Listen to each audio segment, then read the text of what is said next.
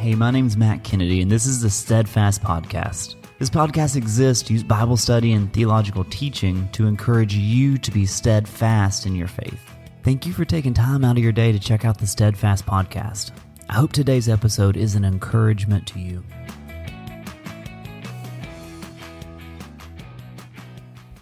Last week we did a Theology Explainer episode on the Trinity.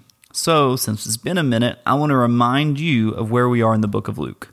A couple weeks ago, we talked about the ministry of John the Baptist. We talked about his humility and how he understood the spotlight was always going to be on Jesus. And that is exactly where the spotlight was supposed to be. But in John's story, there's another man. There's another figure that runs in stark contrast of John, and his name is Herod. We see that Herod was selfish, he was greedy, he was evil, he was perverse, he was a lot of things, and he, so very clearly, wanted the spotlight on himself. So between John and Herod, we see two men who made two different life choices that reflects on what they wanted their life to look like. So we have the choice. Do we want our life to be a spotlight aimed at Jesus, or do we want the spotlight on ourselves? Who are we going to call Lord? So now that we've covered all that fun stuff, let's get into Luke chapter 3, starting in verses 21 and 22. Quote Now, when all the people were baptized, and when Jesus also had been baptized and was praying, the heavens were opened, and the Holy Spirit descended on him in bodily form like a dove, and a voice came from heaven You are my beloved Son. With you I am well pleased. End quote. When Jesus was baptized, it was a big deal. The heavens opened up. The Holy Spirit took on the form that was like a dove. The Father's voice boomed from heaven declaring, You are my beloved Son. With you I am well pleased. The Father was declaring over the Son his identity. That Jesus is his Son, that Jesus is his beloved Son, that he is well pleased with him. The Father adores the Son, and He makes that so crystal clear. This is key as we discuss chapter 4 today. The Father has declared His love for the Son. That is the true identity of Jesus. But look what Luke records next, verse 23. Quote, Jesus, when he began his ministry, was about 30 years of age, being the son, as was supposed, of Joseph, the son of Heli. End quote. Now, verses 24 through 38 list out the supposed genealogy of Jesus. I love you so much, so I am not going to make you listen to me mispronounce and really butcher the majority of 70 plus names. The ESV has the words as was supposed in parentheses. The Christian Standard Bible put it as, quote, and was thought to be the son of Joseph, end quote. The point Luke is making here is who Jesus really is. We go from the Father declaring, You are my beloved Son, to Luke giving the genealogy of what everyone else thought at the time. He is giving us the difference between what is true and what is assumed. Now remember, Jesus was born of the Virgin Mary, which means Joseph had no part in it. Luke is reminding Theophilus, his original audience, of this truth in a subtle way. So, Luke 3 21 through 38 is all about the real identity of Jesus. He is the Son of God, not Joseph. That is going to be so important as we move along. We are now moving into chapter 4. Now, today's passage is a classic example of chapter divisions not always being our friend. Chapter divisions were put in around the year 1200, which means they were added well over 1100 years after the Bible was written. They are meant to be helpful, and honestly, they are. Can you imagine trying to describe where John 3:16 is without the 3 and the 16? Right? They are helpful, but sometimes they divide that which was not meant to be divided. I think today's passage is a great example of that. The end of chapter 3 going into the beginning of chapter 4 should definitely be kept together. I think you'll come to agree with me as we move along. So now Luke chapter 4 starting in verse 1. Quote, and Jesus, full of the Holy Spirit, returned from the Jordan and was led by the Spirit in the wilderness for 40 days, being tempted by the devil. And he ate nothing during those days. And when they were ended, he was hungry. End quote. So, after this incredible scene of the heavens opening up, Jesus is led by the Holy Spirit into the wilderness. Why was he there? To be tempted by Satan himself. Why the wilderness then? Well, perhaps because it was in the wilderness where the people of God, the nation of Israel, had failed over and over and over. If a temptation came, they fell to it. So the Son of God would have victory where the people of God had failed. There's also a parallel here. We see Jesus there for 40 days. The Israelites were wandering in the wilderness 40 years. What we do know is that it was the Holy Spirit who led Jesus there. That means that this encounter between Jesus and Satan, it was ordained by God. It was his plan. So, 40 days have gone by with Jesus not even having a snack. Some get cranky when 40 minutes go by and there have been no snacks. 40 days without food makes me think he was hungry might be the biggest understatement in the whole Bible. Can you even imagine the physical, the emotional, the mental weakness of going 40 days without food? If there was ever a time when Jesus would have been vulnerable, it has to be this moment, right? If there was ever a time that Jesus would be vulnerable, it would be here. It would be now. This would be like going into a fight, not with one hand tied behind your back, but like both hands tied behind your back and maybe a stumped toe. I don't know. He is intentionally being vulnerable in this encounter. So let's move to round one, starting in verse three. Quote The devil said to him, If you are the Son of God, command this stone to become bread. And Jesus answered him, It is written, Man shall not live by bread alone. End quote. While Jesus feels the weakness of extreme hunger, Satan pops in and he's like, You know what sounds good right about now? Bread. You know, if you are the Son of God, you could tell a stone to become a loaf of bread, and it would. Now, when we're talking about wilderness here, we're talking about a place that would have had stones all over the place. We're not talking about this like grassy field. We are talking about rocks and stones and emptiness all over the place. But if you were hungry and if you had the power to turn rocks into bread, what you would be seeing in that moment is a potential all you can eat buffet. Did you see how Satan phrased the question? He is questioning the identity of Jesus. He says, If you are the Son of God. Now, I know you remember, I made a big point about it. The heavens opened up. The Father declared. The genealogy went down. He said, the supposed son of Joseph. We know who Jesus is, but we're going to have to come back to this later in the passage. The response Jesus gives him is that man shall not live by bread alone. I know that may sound a little bit odd, but he is referencing Deuteronomy chapter 8. In Deuteronomy chapter 8, we see that Israel has been in the wilderness for 40 years. Part of this was out of punishment and their inability to obey the Lord. Part of it was part of it was testing to know what was in their heart. Here, Jesus is being tested. When the people of Israel were tested in the wilderness, they failed. Their testing was to see will you choose your desire for idols or God? They chose idols. They were a broken record of bad choices. Now that Jesus is being tested, he is being tempted in the wilderness, he says, Man shall not live by bread alone.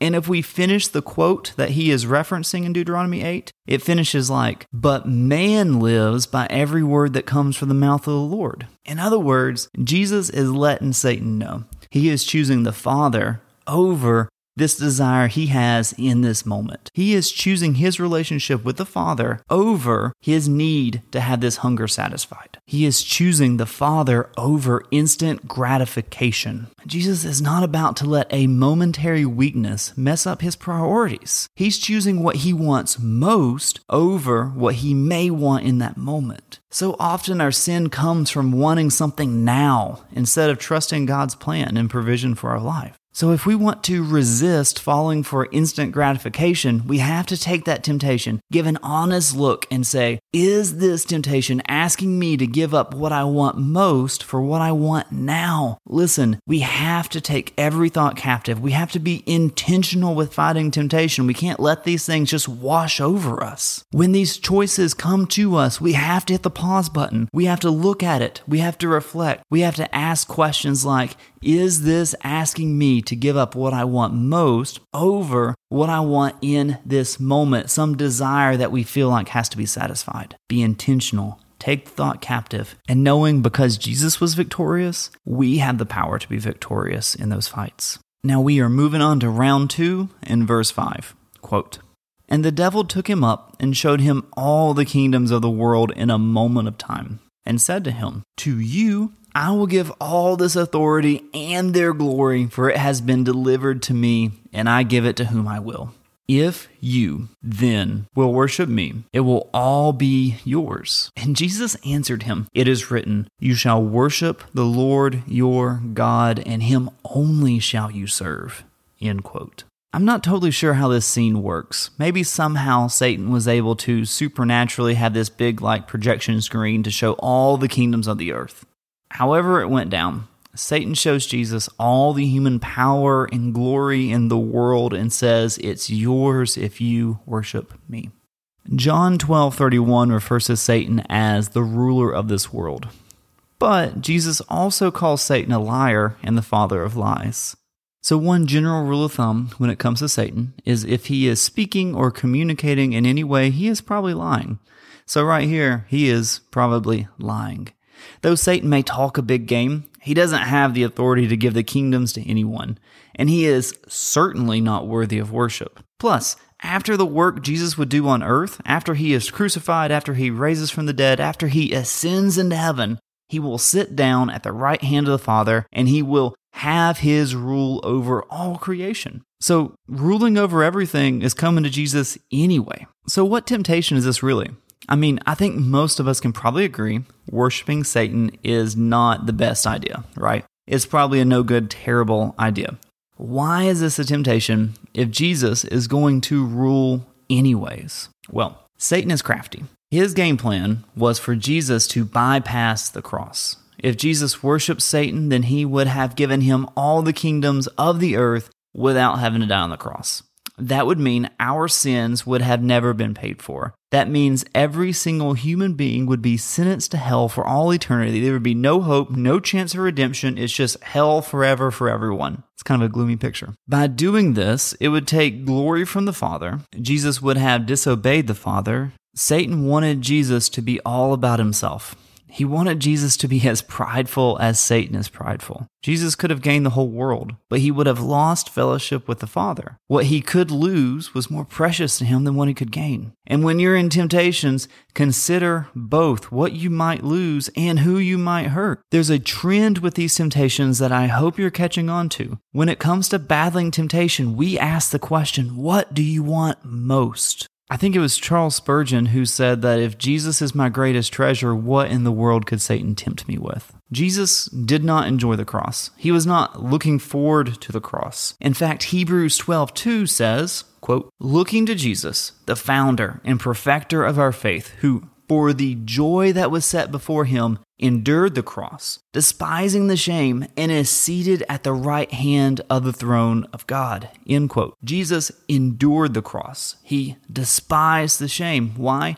For the joy set before him. Jesus lived in a way that reflected his priorities. He beat temptation. He looked to the joy he wanted most, and that allowed him to endure what he despised. He wasn't looking for immediate relief or immediate satisfaction because he knew the joy he was looking forward to was greater than any instant gratification the devil could bring in his path. Again, he was looking to what he wanted most and was letting that overshadow what he may have wanted in the moment. So many of us want to get out of what we despise. We want that longing, that desire to be satisfied now. And in that longing, we can trip up we can sin, we can give in to the temptations because we are not looking to the joy before us. We are not looking to the promises set before us. We are not looking to what our greatest treasure should be. Look, what are your priorities? What do you treasure? How do you rank those things? And do your choices reflect those rankings, those priorities? You can say that God is number one in your life, but if you're choosing everything in your life over Him, then that means that statement is a lie. Maybe it's a lie to yourself more than anyone else. Let's move on to round three, starting in verse 9. Quote, And he took him to Jerusalem and set him on the pinnacle of the temple and said to him, If you are the Son of God, throw yourself down from here, for it is written, He will command His angels concerning you to guard you, and on their hands they will bear you up, lest you strike your foot against a stone. And Jesus answered him, It is said, you shall not put the Lord your God to the test. And when the devil had ended every temptation, he departed from him until an opportune time. End quote. Before we really dive into this temptation, I want to stress something to you. Satan is quoting Bible verses. He is taking verses out of context and throwing them at Jesus. Now, this highlights for us the need, the desperate, desperate need for us to spend enough time in the Word of God that we can be familiar enough with His Word so that when things are said wrongly and out of context, when people twist what God has said, we will be so saturated with truth that we can recognize, hey, that's not right. That's not what God has said. That's not what that means right there. The number of verses and passages that are twisted, the manner in which they're twisted, it's so innumerable, right? So the point is to not know every single heresy that comes up. The point is to know the word and what God has said so closely so intimately that when something is counterfeit, we can recognize it. That when anything departs from the left or from the right, we will be able to recognize, hey, that's not it. And since none of that was in my notes, I guess that part is free. So we're going to move on with this temptation. Admittedly, this temptation of Satan being like, hey, Jesus, nosedive from the top of the temple is a little harder for us to understand. Sure, we can understand wanting bread or really any carb when you're hungry. We can understand the temptation of ruling the world. But what is so tempting about jumping off something so super high? To understand this, we have to think about where Satan has taken Jesus. The highest point of the temple in Jerusalem. Now, Jerusalem is the holy city for the Jews.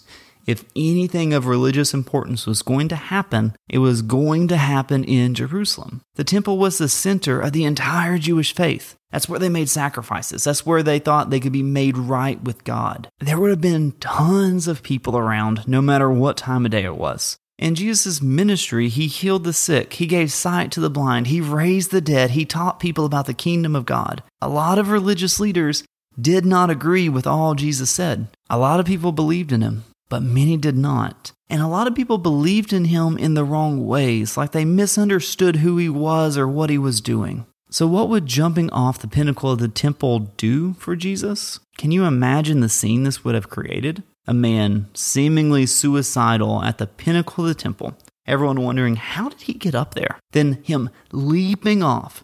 And as he drew closer and closer to the ground, only to have these awe inspiring bright angels catch him and gently lower him to the ground, that would be insane. I think people would have dropped to their knees and they would have worshiped right there. At the very least, it gave him validation that he is who he says he is. Do you know how much easier that would have made his life? Instead of people fighting him the whole time, people conspiring against him every step of the way or having to run for his life on occasion, wherever he went, people would be like, oh, that's the man the angels caught.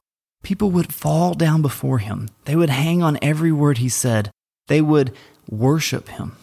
Jesus did not come to earth to protect himself, right? He didn't come here for his own benefit. He came to save sinners. He came to save you. He came to save me. But did you notice once again how Satan started this temptation. He said, If you are the Son of God. Remember, he said that before. We started in chapter 3 so that we could read the words of the Father booming from the skies You are my beloved Son, with you I am well pleased. And to that, Satan says, If you are the Son of God.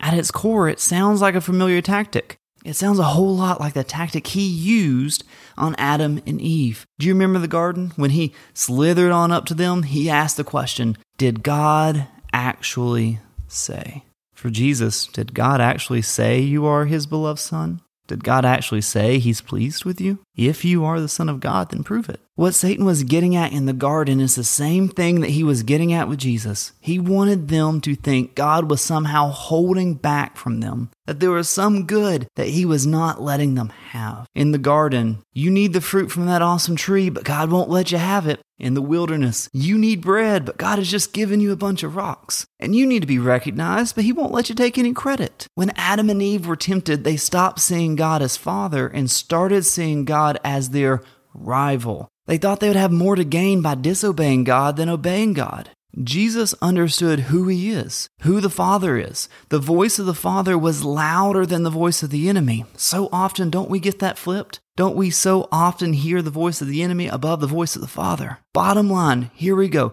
When we look at the temptation of Jesus in the wilderness, Christian, believer, beloved child of God, remember who God has declared you to be. Remember how he has redeemed your life, how he has made you a new creation.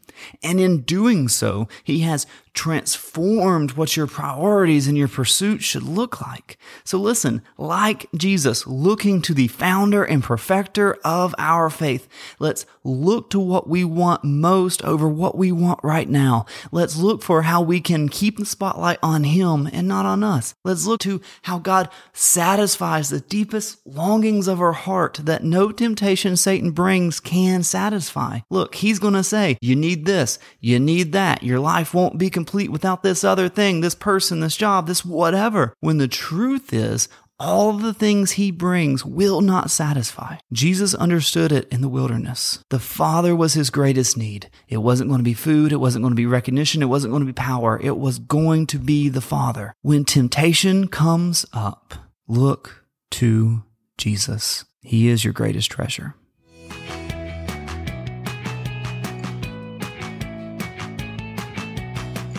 Thanks for listening to the Steadfast Podcast.